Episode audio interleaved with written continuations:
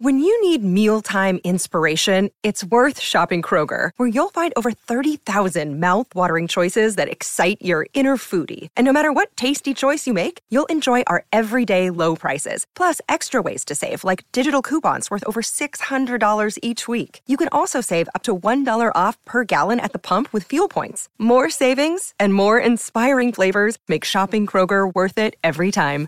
Kroger, fresh for everyone. Fuel restrictions apply. Hey, what's going on?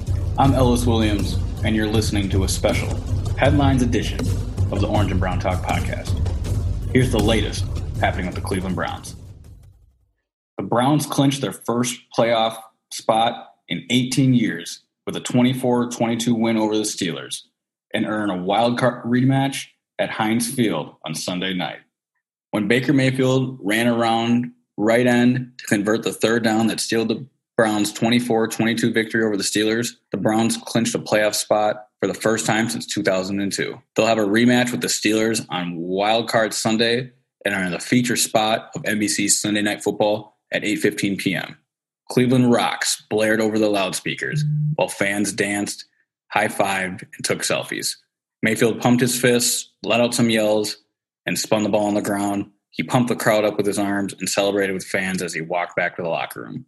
The Browns, who needed Mason Rudolph to miss a two point conversion pass with 90 seconds left to avoid overtime, finished the regular season 11 and 5 and will face the 12 and 4 Steelers for the third time this season in a tiebreaker. They lost to Pittsburgh 38 7 on October 18th. Mayfield said of the moment, quote, It's something I'll definitely never forget. First off, I want to start by saying the cliche thing. I truly do mean this, and everyone in our locker room honestly believes it. We are not satisfied. We expected to be here. We've worked extremely hard to get here. We're excited and have a chance to be in the playoffs. The feeling of walking on the field and the energy in the stadium, playing Cleveland mm-hmm. Rocks. I can see old school videos going on. I can look up and see old school highlights of players like Brown's legendary quarterbacks, Bernie Kosar, and some old schoolers on there. It's a special moment for us. The Browns didn't have long to celebrate their victory before being hit with devastating news. Head coach Kevin Stefanski is not able to coach in the game on Sunday due to COVID 19. Kevin Stefanski will abide by the NFL's long-standing electronic communications policy, which prohibits him from coaching the playoff game against the Steelers on Sunday night virtually. He said of the situation, I know what the rules are and I'll follow them. The rules state that outside communication ceases prior to kickoff and continues until the game's conclusion. Stefanski, who will be heavily involved in the game planning throughout the week, has faith in special teams coordinator Mike Priefer, who will serve as the team's interim head coach, and offensive coordinator Alex Van Pelt will call plays. Stefanski said of Van Pelt, I put my finger on a chart and I read. That's not very hard. AVP can definitely do that much better than I can. The Browns gained some players back, but are also losing a few this week. Brown safety Ronnie Harrison has ran into some rotten luck. After just coming back from injury and gearing up for his first playoff game Sunday night, he tested positive for COVID 19 and will have to sit out the game. He's one of seven Browns players currently on the list. And the Browns kept their facility closed again on Thursday and canceled practice while they worked through contact tracing. With the 10 day minimum isolation period for individuals who test positive, Harrison might have to miss the next playoff game if the Browns advance. Fortunately for the Browns, safety Andrew Sendejo, who missed the season finale, was activated off the COVID 19 list and will be able to play. Despite the latest positive test and some possible spread from one Browns individual to another, the game is still on, league spokesperson Brian McCarthy said.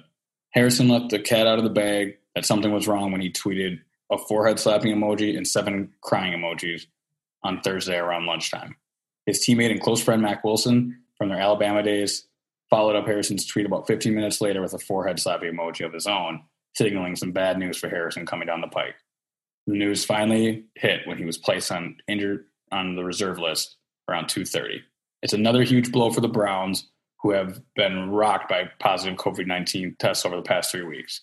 They're already going to be without their head coach, Kevin Stefanski, and the longest tenured Brown left guard, Joel Bitonio, for the game, among many others.